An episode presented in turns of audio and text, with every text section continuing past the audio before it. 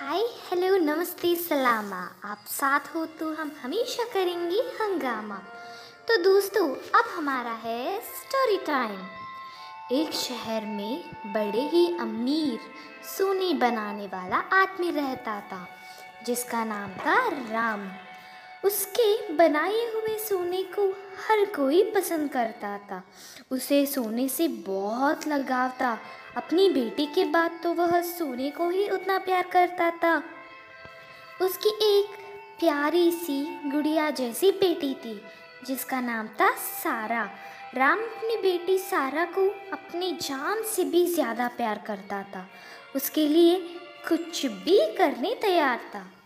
एक दिन बड़े ही दूर से एक सज्जन साधु उसके घर के पास कुछ काम के लिए आए रहते हैं। लेकिन ज़ोर सी बारिश की वजह से वह वापस अपने गाँव नहीं पहुँच सके। बड़ी देर हो गई थी।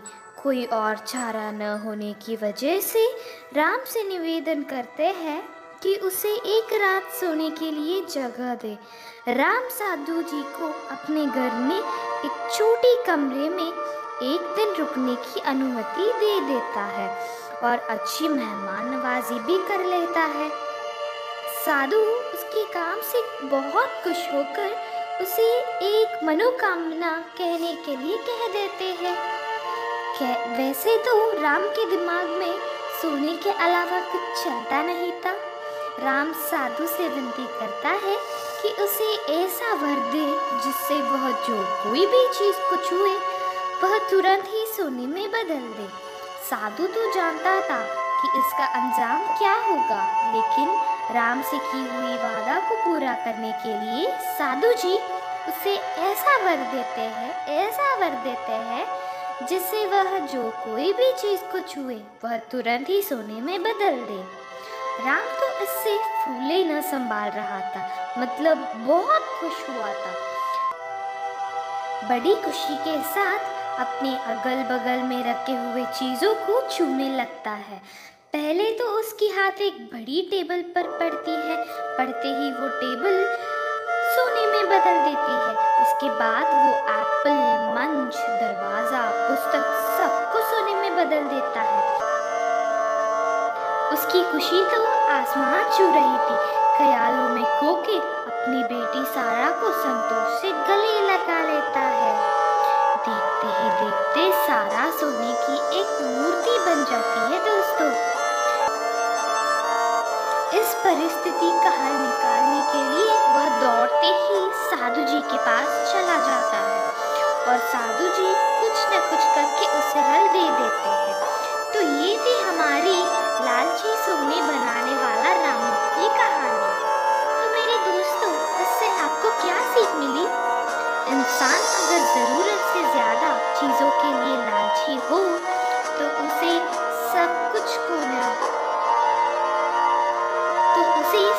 कुछ खोना पड़ता है। इसीलिए जो कुछ भी भगवान की कृपा से हमें मिली है, उसे खुश रहना सीखे और और और।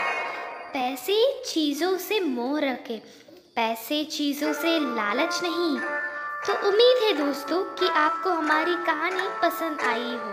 तो लाइक शेयर कमेंट और हमारे इंडिका स्टोरी को फॉलो करना न भूलें। Thank you bye bye hi hello नमस्ते, सलामा। आप हो तो हम हमेशा करेंगे हंगामा। तो बच्चों, अब हमारा है स्टोरी टाइम एक बड़ी राज्य में एक अमीर राजा था और उसकी एक खूबसूरत सी बेटी थी। बिल्कुल अपनी कार्टून वाली सुजुका की तरह।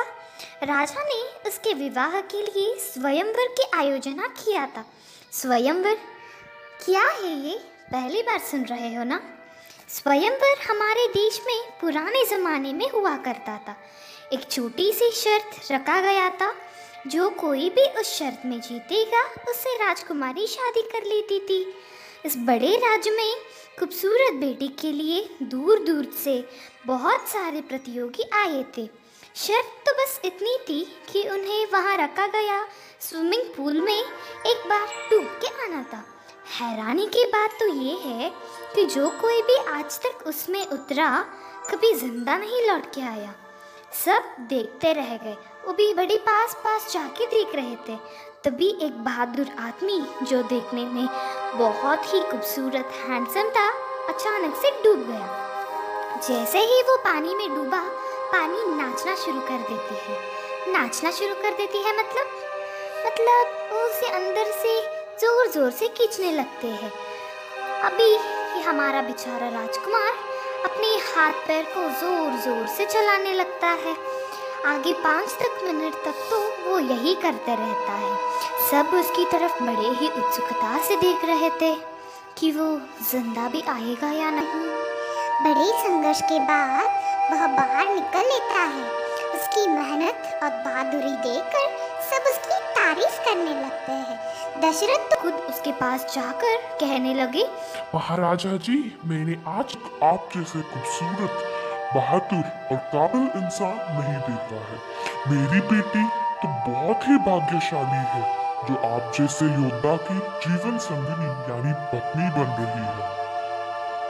वह महायोद्धा बड़े ही गुस्से में चिल्लाने लगता है कि यहाँ तुम सब पागल हो क्या? मुझे पीछे से इस घटिया स्विमिंग पूल में फेंकने की कोशिश किसने की? अगर मेरी जान चली जाती तो? तो दोस्तों, ये था हमारा बेचारा राजकुमार की कहानी। तो आप सबको इससे क्या सीख मिली? जब राजकुमार पानी में था, तब उसे दुनिया की कोई होश नहीं थी। वह बस अपनी जान के पीछे था। और साबित कर लेता है कि अपनी कोशिश के आगे तो हर किसी को झुकना पड़ता है, चाहे वो मौत हो या कोई और। तो चलिए बाय बाय टेक केयर हम आपके पास अगली कहानी बहुत ही जल्दी लेके आएँगे। अगर आपको ये कहानी पसंद आई हो तो हमारे चैनल को फॉलो ज़रूर कीजिएगा। Thank you